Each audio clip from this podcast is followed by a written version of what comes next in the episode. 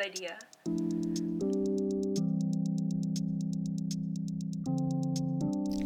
Hello, welcome back to Do Something With, a podcast where healthcare students and professionals explore what it takes to do something about the injustices we see in our day to day lives. I'm your host, Victoria Ngo, and this is also my way of bringing all that I've learned during medical school with me when I begin residency in a few months. I'm so excited to introduce my guest today, Dr. Steve Crossman. He is a family physician, a teacher, an award winning mentor, and an overall extremely thoughtful human who has been a huge part of my family medicine journey. Welcome, Steve. Thank you. Thanks for having me. All right. So, I've been doing this thing at the beginning of each episode where I ask every guest to share something that's been bringing them hope. When it comes to hope within healthcare in the United States, that becomes a little bit tricky, but there has been one beacon, I, I guess, which is the direct primary care movement. Mm-hmm.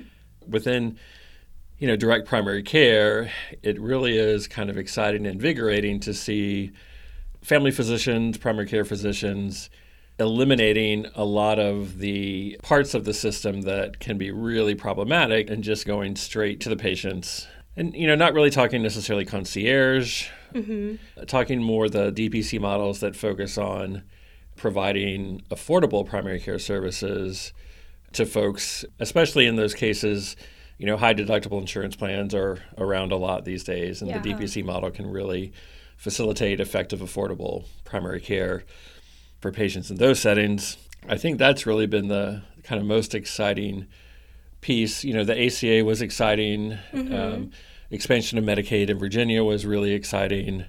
So there are pieces, but the DPC movement seems to be the one thing systematically, structurally, that is continuing to gain momentum.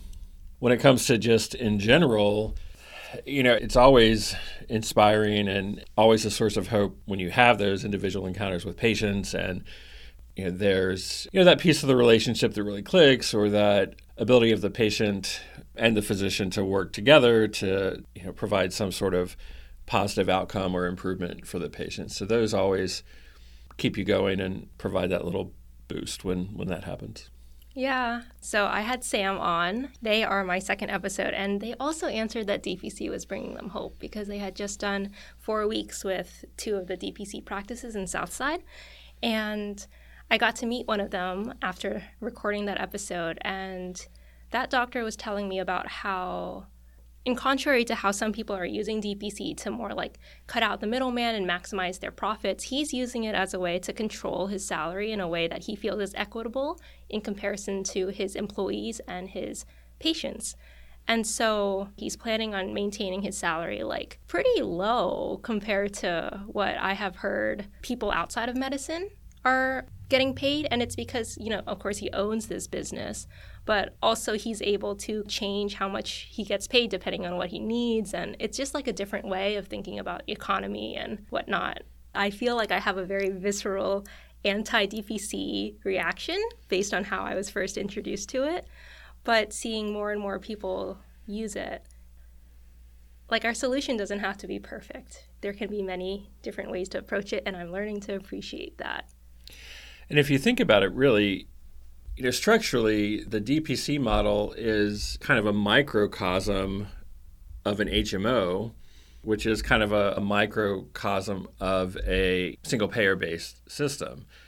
You know, if you go back to the early, early days in this country of HMOs, it was, you know, a, a bunch of people who would pay in a little bit of money every month so that they could have access to sickness care if they were injured or to health care if they needed it the original HMO, you know, started in the 1920s in LA. The city county employees could pay $1.50 a month as kind of a prepaid health plan that they could then uh-huh. access care.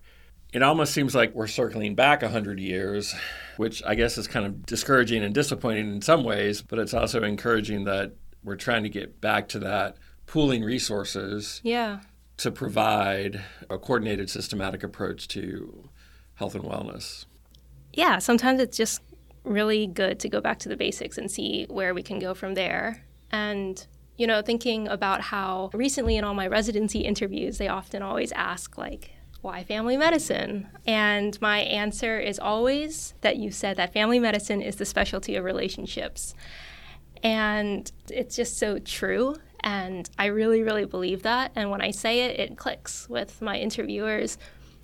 And I think inherent to being a really, really good family doctor and being really good at relationships is being able to make space for immense nuance because all of us are really messy and complex in our humanity.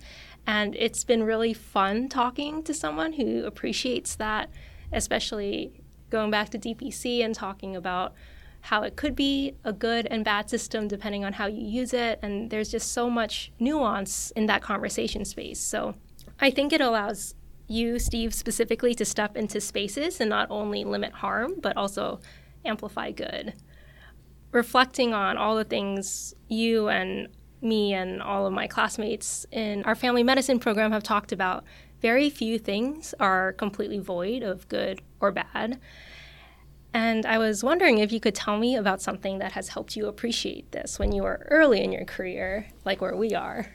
Yeah, so to be honest, um, I was really not good at this early in my career. And I was doing a lot of reflecting about why that might have been. And personally, I was struggling with some things with mm-hmm. respect to sexuality and who I was going to be. And, you know, early in my career, I'd come out of med school, I'd done well and gotten good grades on most of my tests and and was still kind of in this mindset that practicing medicine means getting the right answer. Right. And if there's one huge complaint I have about medical education today, it's that we do such a great job of teaching you the wrong thing, right? So we we make you take all these tests and all these exams where there's only one right answer. Yeah. When as you mentioned medicine is almost never one right answer. So it took me a, a fair amount of time to really appreciate that. And I think it really helped when I came more comfortable in my own skin. I'm a lot older than you. And, you know, my coming out was still at a time when, you know, I very much felt like, oh my God, if I admit that I'm gay and I come out, then I'm going to, you know, lose all my friends. I'm going to have to make all new friends. I'm going to lose my family. It, it's going to be this all or nothing thing. Yeah. So when I finally got over that, I think it really allowed me to start being able to accept and value and, and see the different shades of gray, and it's not all or nothing. One of my residency faculty, I quote him all the time. I remember him saying, Nothing is ever, always, or never. Mm-hmm. And for whatever reason, I mean, he was a dermatologist. He wasn't even core faculty. He taught our, our little dermatology clinic, and he just said that over and over, and it really sunk in. And I kind of say that to myself I think, a lot when I feel like I'm losing that ability. And I was shocked when my topic for the podcast was nuance. I, I think, you know, when I think of nuance, I think of subtlety and variations of shades of gray. And I, I think that if you ask most people, they would not associate that word with me. Really? Uh, sometimes I've told I don't have really have a subtle bone in my body. Okay, that's fair. You know, I, I think I can be pretty much opinionated about things. But the more I kind of reflected on it, I think those two things can exist together as well. You know, I can have pretty strong opinions and believe things pretty firmly, and hopefully, I'm way better at it now, be able to understand that there's almost never a single right answer for something. Yeah. This would be the first time since starting this podcast that I've remembered that nuance also kind of means like a subtle difference. And I think it's because in all the episodes so far, we've tried really hard to be able to hold two things at once. And I think in the conversation, we can explain it, we can speak out our thoughts, and kind of help people follow along what we're thinking. But something I've noticed is that between episodes, I'll say something contradictory or the advice will be seemingly in conflict with each other. When in reality, like you said, everything has a place. And it's like more both and than either or. That's why I wanted to talk to you specifically near the end of this lesson plan of mine to really hammer home that, you know, even if listening to everything so far sounds kind of like no clear answer, it's because there isn't, right? And I think that I have spent five, six years in therapy to learn this both and not either or thing, just constantly being dinged by a therapist and saying, no, that's black and white thinking. Can you hold a space where both are true or somewhere in the middle and whatnot? But I think it takes a day for me to lose it in a really hard day in the clinic or in the hospital, and I just get really angry and whatnot. So, can you think of a time when you were maybe near the end of your residency where you were learning all these lessons and learning how to stick with this mindset? Thinking back to residency, that is challenging and I don't know if I really fully got there uh-huh. within okay. residency. If I think back to kind of when I started to feel like I could be more comfortable in this zone of uncertainty, yeah. even and possibility and speculation, it probably wasn't until I was a few years into practice. Mm-hmm. I worked in a rural small town community health center mm-hmm. as part of a payback for a scholarship in Virginia. And it was a really interesting time, place, and experience for me. This was in the, the late 90s. Okay. And this was Virginia. It was small town, rural Virginia. And one of the very most interesting things that I experienced in that community, I was also a medical examiner. Mm. The doctors in our practice served as county medical examiners. Wow. One thing I learned pretty quickly was that in this community, there were black funeral homes and there were white funeral homes. And, you know, if we're talking about black and white and holding space for both, this was one piece of the community that seemed, in my experience, to be very black and white still. Our population was primarily black or white. We had a few Latinx patients, and just living in the community for those years and experiencing some of that racial divide and seeing where it still existed, like within the funeral homes. Yeah. And then seeing places where it really didn't seem to exist as much in other interpersonal or, or social environments felt impactful to me at the time, that contrasting. And getting my legs under me as a physician, not a resident, and having those experiences where, despite my knowledge and my access to textbooks and resources and my access to really smart colleagues, like we couldn't find an answer. Like there wasn't an answer. I think those pieces in combination helped build that comfort because it's really uncomfortable to begin with as a young physician, not yeah. being able to find the answer. And now, now I'm very comfortable saying I don't know to my patients. I say it all the time. I don't know. Yeah. And let's see what we can do to try to figure it out. The other thing that happened about the end of those three years was I ended up circling back to this idea of Michael Balint, mm-hmm. who was involved in the 50s in England working with general practitioners and helping them better use their doctor patient relationship to help patients who were otherwise very unclear, very challenging, symptoms that didn't get better, symptoms that could never really be fully diagnosed. And I think that that was kind of the piece getting involved with Balint Group work in the States. And the, the entire focus is on speculation, really. Yeah.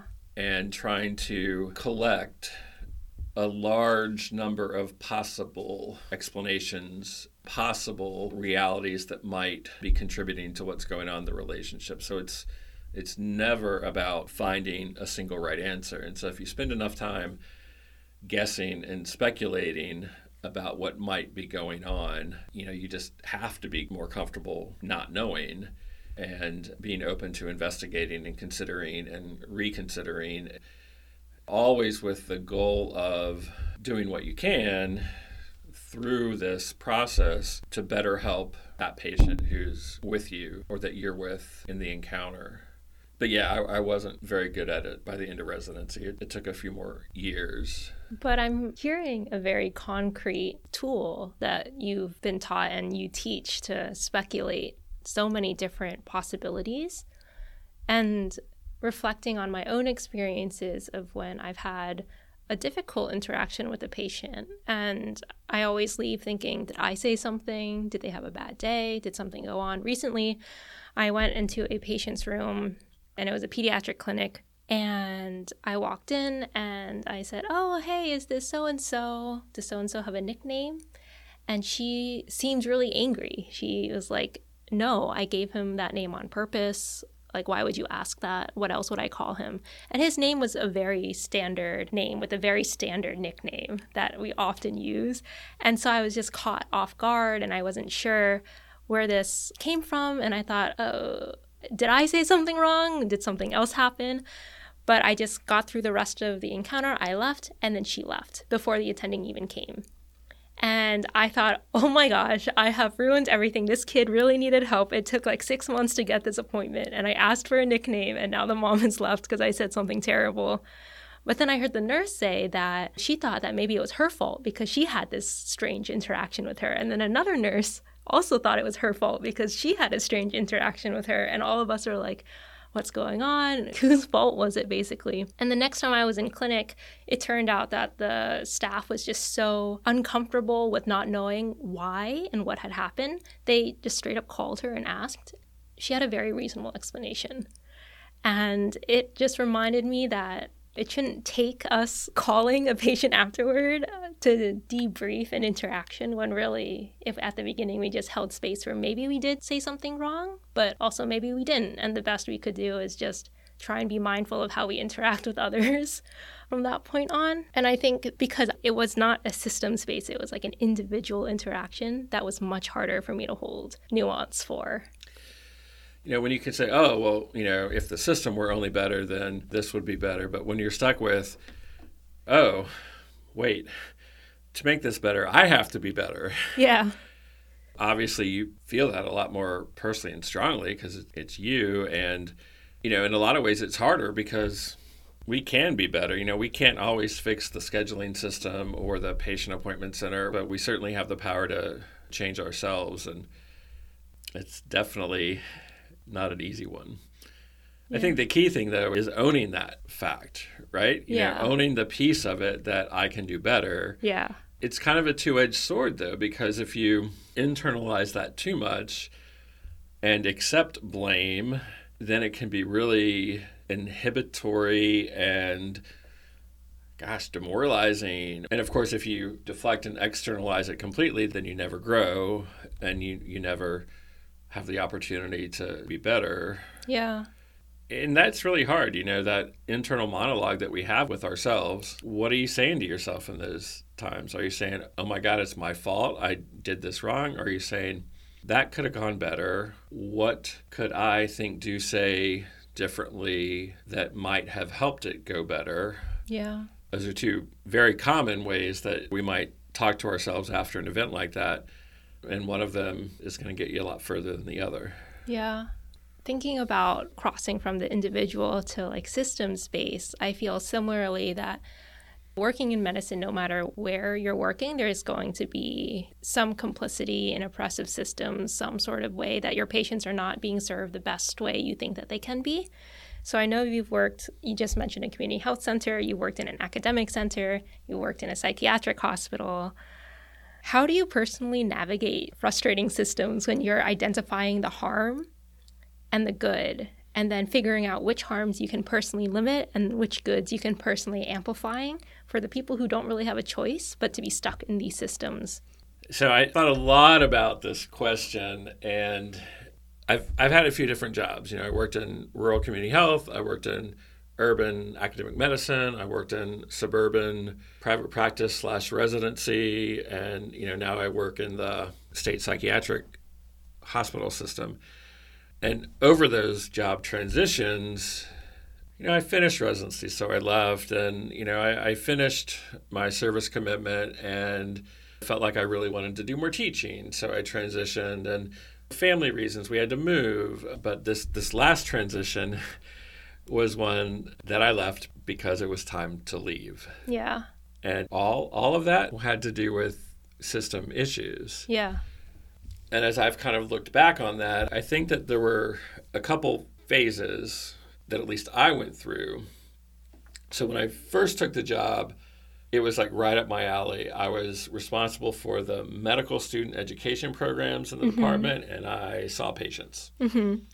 So I had teaching, I had a little bit of admin, and then I had my clinical. Yeah. As time went on, I ended up with more responsibility. So looking at graduate medical education programs, not just medical student, and then I asked to be allowed to have some responsibility for some of the clinical programs. Yeah. So, you know, you're kind of moving up that management ladder. And I went into it with just tons of optimism. And I had a very structured approach that I learned from some coursework I did postgraduate about organizations and organizational change. And, mm-hmm. you know, very organized. You, you look at the problem, you decide if it's structural, political, uh, symbolic or human resources, and then you break it down by frame, and then you work on developing strategies to help fix it based on the underlying root cause, and then you build your coalitions, gather the resources. Anyway, I spent a lot of time trying to do that work without very much positive impact. And so then I kind of changed my mode, and, and my mode became okay not really having a lot of effect at making bigger, broader systematic change. So now that I'm kind of up at this middle level, what is my task? I thought it was going to be to be a change agent, but what it then became was a protector. Yeah. So kind of the umbrella where I guess I picture telephone lines uh-huh. with the birds on them, and there's uh-huh. one bird at the top, and then all the birds are under, and yeah. the bird at the top is like holding out its wings, trying to prevent all the rain from getting on all the birds. But anyway, so I felt like I really went into protection mode, trying to prevent systematic struggles from negatively impacting, you know, the people that I was serving in charge of mm-hmm. that were below me on that telephone line.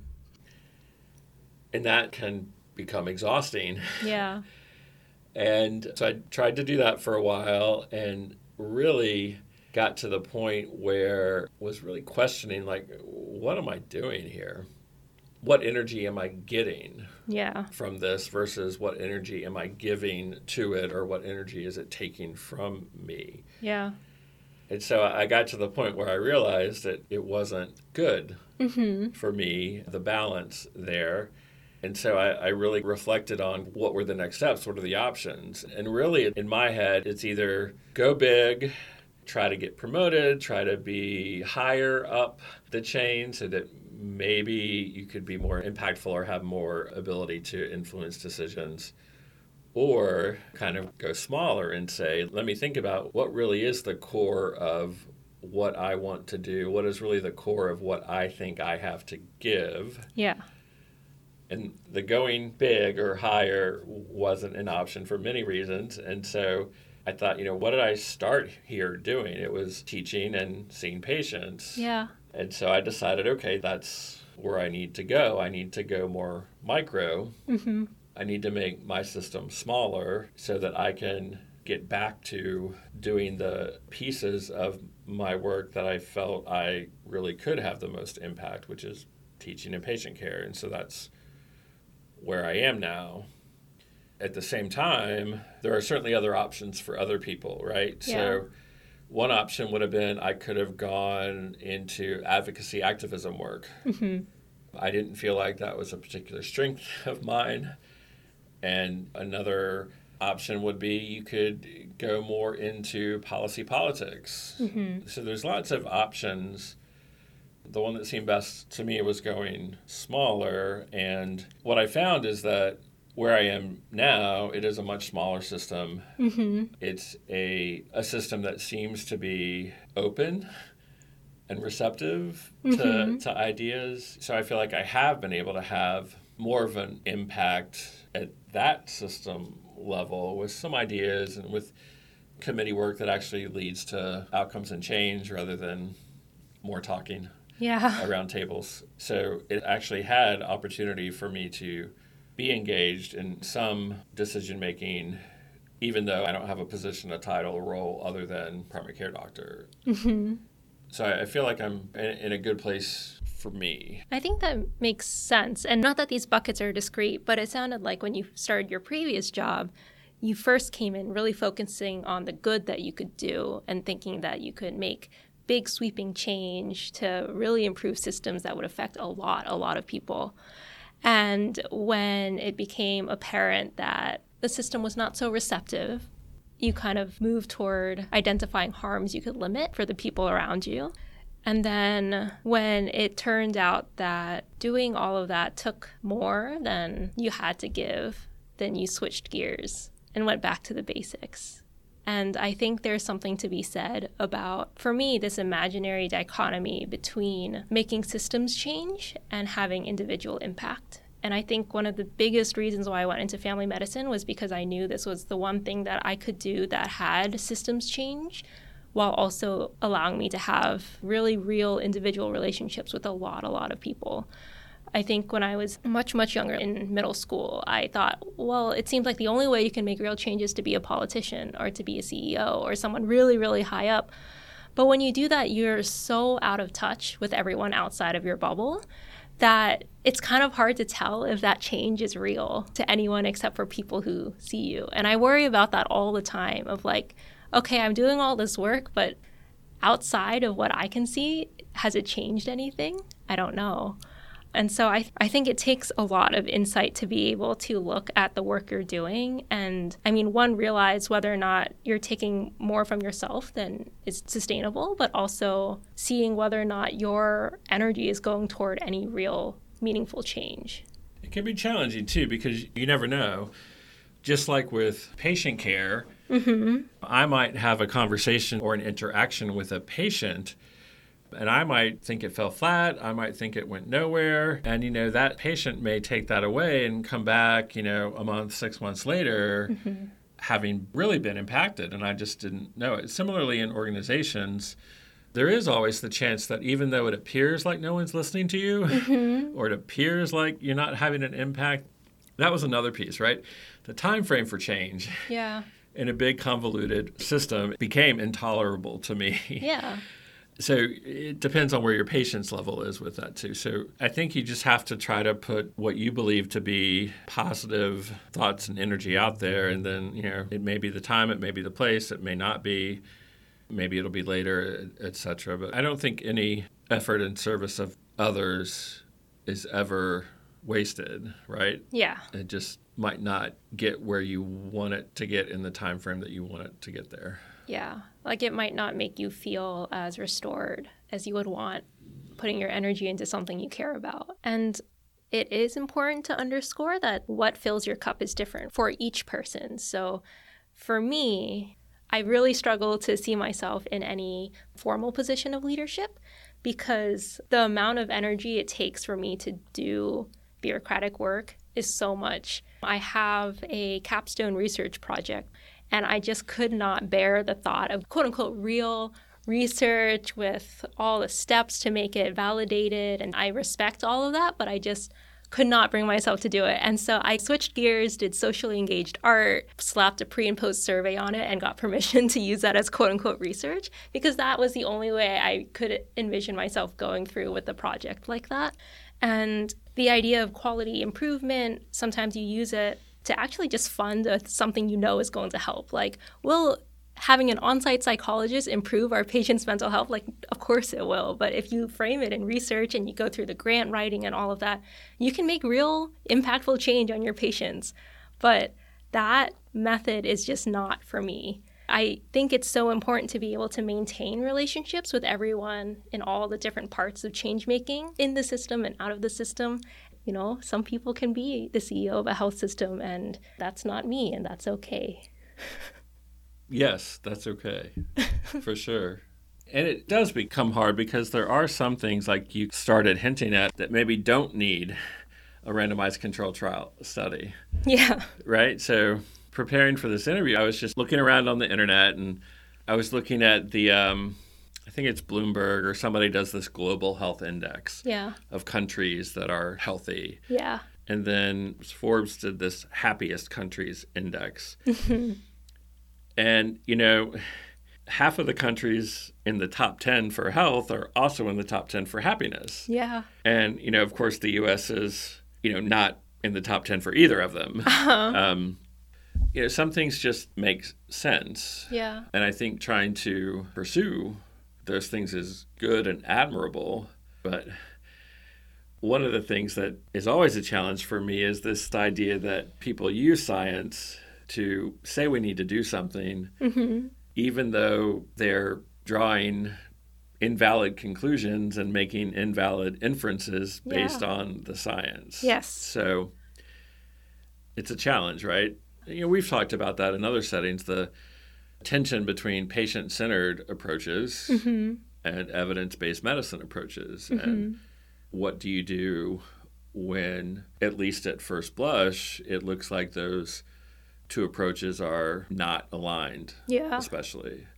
Which, again, I guess is another place for nuance, right? It's Yeah. not you don't use evidence based medicine instead of patient centered medicine. You don't use patient centered medicine instead of vice versa. Yeah. Yeah. You have to find a way to integrate Yeah. the two pieces when they don't necessarily align. If we were dealing with widgets and gears and things, it would be much easier to have rules and standards and guidelines that would apply more consistently, but we're not. We're dealing with people and it's always going to be messy and I think that's maybe how you started this. And Yeah. The other issue about good and bad and right and wrong is, you know, those are all value judgments Yes.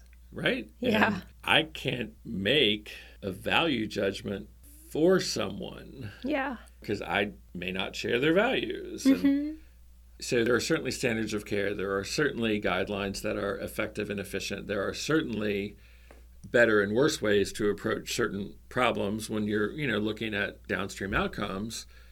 But at the same time, I think that's a red flag. Anytime we're talking about good or bad or better or worse or right or wrong, I think we're very much at risk of being biased by our own positions. You know, and is an A1C of 6.5 better than an A1C of 10.5? Well, better at what? Better Yeah. at preventing microvascular macrovascular complications or, you know, better or worse at putting someone into medical bankruptcy or you know, it Yeah. it it's just I don't know, assumptions that we make that probably need to be challenged more than they are. Yeah. I think that can be broadened out in general too, right? Where it's like, obviously, as our role as physicians in a patient physician relationship, we have, of course, our own ideas of what direction we want to move in. And the patients are coming to us because we have that direction. But that doesn't mean that we have to work exclusively off that mindset that we are correct in the same way that in activism work and stuff, obviously I have my values and my general direction is going to be according to my values, but trying to be more open to what other people's lived experiences are. And if I can't necessarily incorporate that understanding into my current understanding, being able to hold both of them at once. And that that's hard, but I think it's really important in the work that we do if we want to be effective clinicians.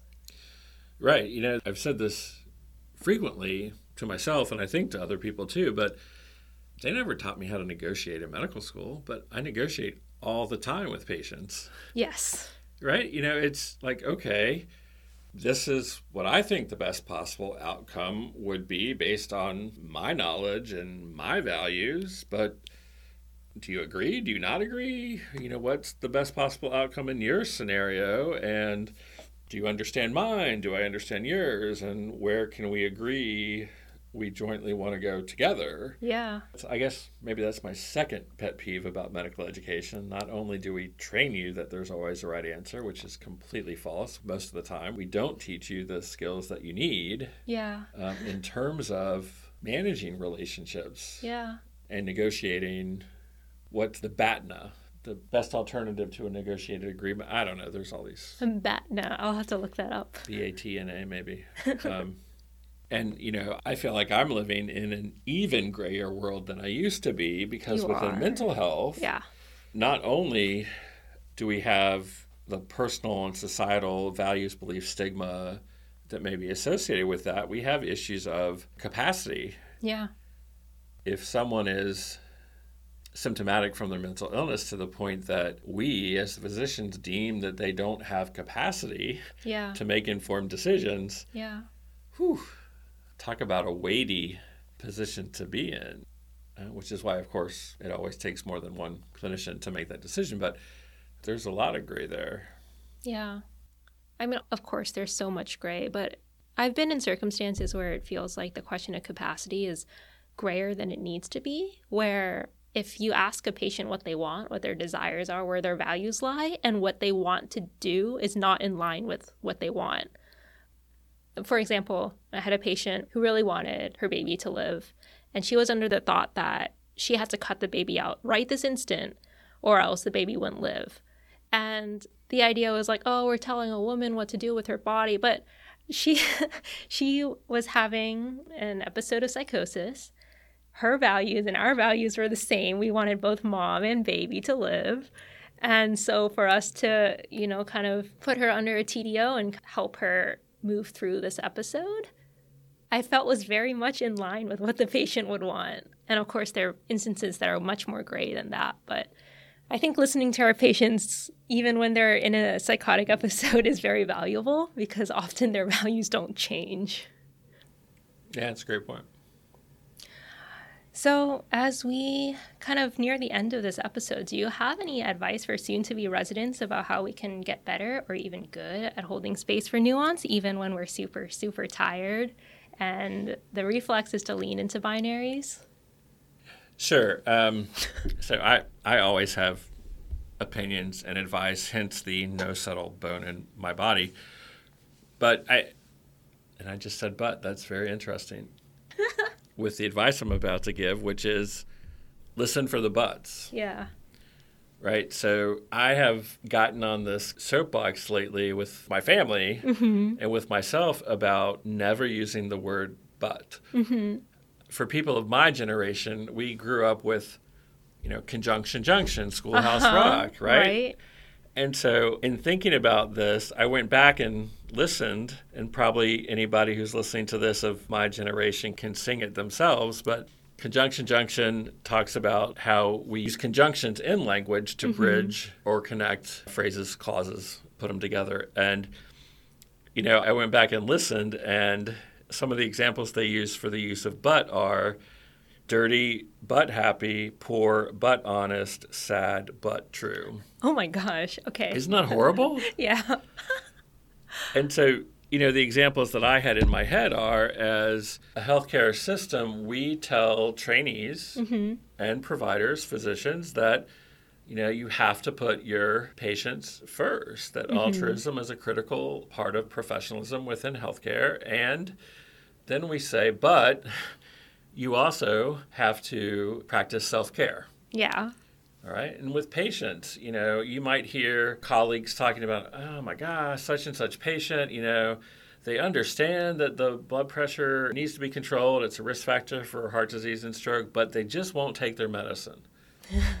right. And so every time I hear the word but now, it just like raises my hackles. Not every time, but most of the time.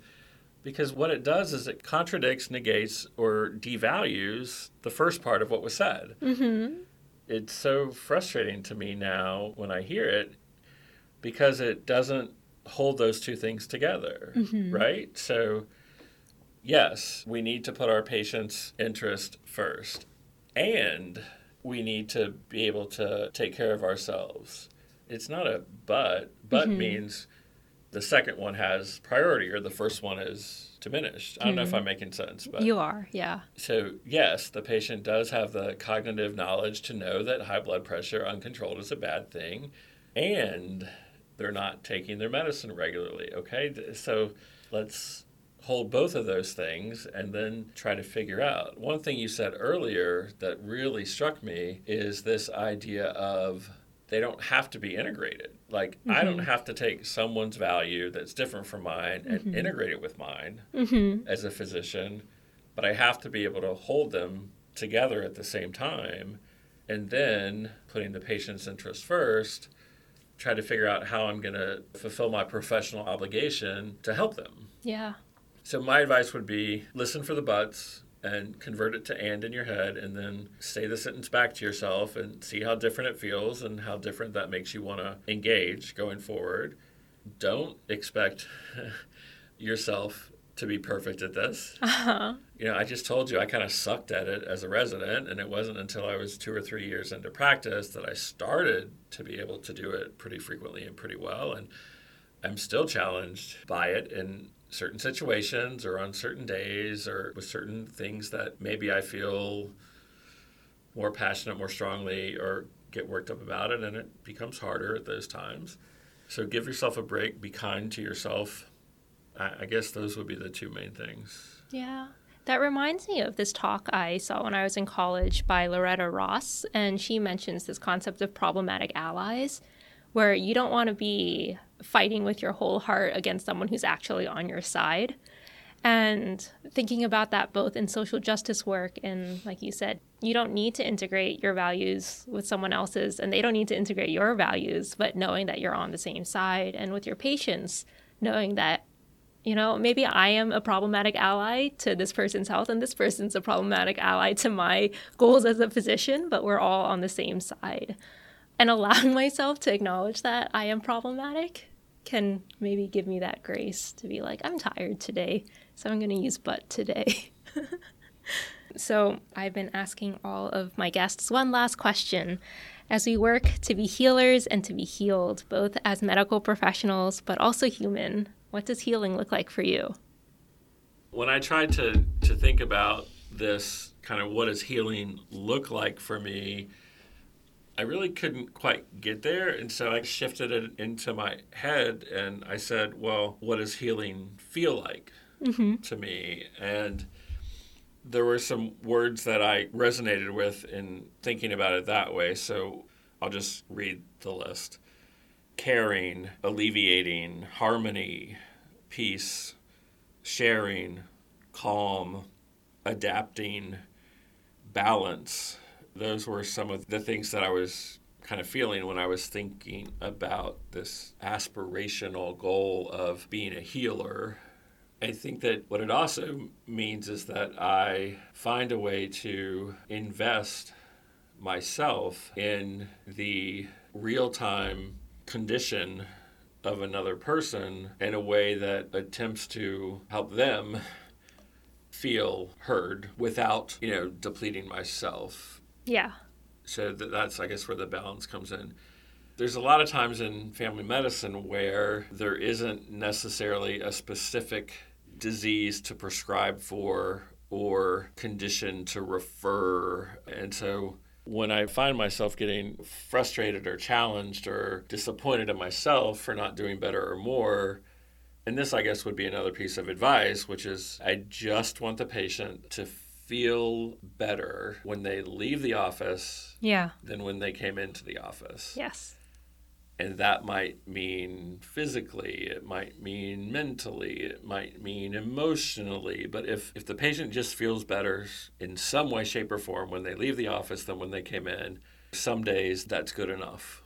I think that makes complete sense. Something that I really believed when I came in to medical school was that I wanted to be someone who believed in people. That when people left the office, if nothing else, they knew that I believed in them and that I believed in their ability to grow and to heal from whatever they're going through, to survive whatever they're going through. And then I forgot about it because residency cycles is kind of involved, I guess. I haven't really been thinking about that, but hearing you say that has reminded me that a lot of healing comes from how we feel, regardless of what the organic material happenings are. And I think it's loftier than it sounds to aim for every patient to leave your care feeling better than when they came in. Oh, I, I know it doesn't happen. I'm not deluding myself that there's some magical formula about a visit with Dr. Crossman. It is an aspirational goal. And the way I think about that is something that I'm always striving for, but not always achieving. Yeah. But what a good grounding measure, though. Like if you're in the middle of a 15 minute appointment and you're on like minute 13 and you're not getting anywhere, and then you're like, I don't know where to go from there. Just remind myself, like, okay, well, in the last two to three minutes, what can I do for this patient right now, emotionally, psychologically, physically? And just take that one step at a time. Because the other good thing about family medicine is you can see your patient again. And what a blessing. Yeah, definitely. Just as I think about this time talking with you, this concept of relationship resurfaces for me, and the knowledge that a lot of the repletion, not depletion, of my energy comes from the relationships as well. Mm-hmm. You know, the relationship isn't a one way street, right? So yeah. if I go back to Balint, Michael Balint has a metaphor of a, a mutual investment company for the doctor patient relationship. Mm-hmm. We're both going to put stuff into it, we're both going to take stuff out of it. And, you know, if we're investing with a shared goal in mind, then sometimes I'm going to have to put a hell of a lot more in. Yeah. Than the patient, but that's not viable as a long term yeah. relationship. So I guess that mutual investment goes back to what we are talking about DPC and HMOs yeah, and yeah. all sorts of stuff. If we're working together and we can agree on what we're working toward, you know, I, I think that's it's enough. It's enough, right? Yeah. I'm happy to hear you say that. And gives me a lot to think about. All right, well, Steve, would you like to say bye to our listeners? Yes. Goodbye, good luck, enjoy, and uh, thanks for letting me be here. All right. Bye. I will never forget sitting on the sidewalk outside of a Michael's on the phone with Dr. Crossman, stressed out of my mind about submitting residency applications, and he affirmed for me that the sanitized version of my personal statement was really not that great. He encouraged me to submit the messy and nuanced and human version I had been talked out of by others, because that's the thing. The mess and seemingly conflicting truths is what makes us human, and allowing ourselves the space to acknowledge all of that helps us appreciate others and our relationships so much more. In this conversation, we discuss different ways to enact change with nuance in mind, particularly working with many others who each have different approaches to a problem. Knowing that no individual approach needs to be perfect as long as all of your approaches are synergistic with one another. Whether you climb the leadership ladder or go into advocacy or politics and policy or scale back to be very intentional with the care you give to your patients, you can make a change. As for holding space for nuance in our everyday life and work, some specific tools we reviewed include first, striving to be comfortable in saying, I don't know, but let's figure it out together. Second, interrogating the always, nevers, and buts. And third, speculating about as many different possible explanations for any given situation and acknowledging that any one or multiple of those may be true. Remember that you don't need to incorporate someone else's truth or values into your own, but you can certainly hold both as true as you work with others to decide the next best step, whether it be a patient or fellow community organizers. Particularly for an individual's health, it is vital to see patient centered care as applied evidence medicine instead of diametrically opposed concepts. Because truly, no healthcare decision by a patient has an inherent moral value. There is no good or bad or right or wrong, only decisions that align or don't align with what's important to your patients. This stuff is really hard, so, dear listeners and future Victoria, remember to be gentle with yourself and know that each of us hold the power to do better. At the same time, your energy is limited, so use it in ways for systemic change and or individual impact that feel fulfilling to you. And when in doubt, turn to your relationships to replete your energy. Feeling connected to one another is where we heal. Make sure to have a listen to the next episode about radical acceptance, and then join me one last time next week when I talk to Jazz Johnson, a fellow fourth year medical student with the biggest heart, as we talk about doing our somethings with trust. Let's stay connected. You can find me on Twitter and Instagram at VMDWIP And special thanks to our podcast cover art, as always, to my partner, Miguel Alt, who can be found on Instagram at Altarcana. That's A L T A R C A N A. And so much gratitude to my dear friend Joe Chey for composing all the music for this podcast. This information will also be in the description of this pod episode, and hey, thanks for listening.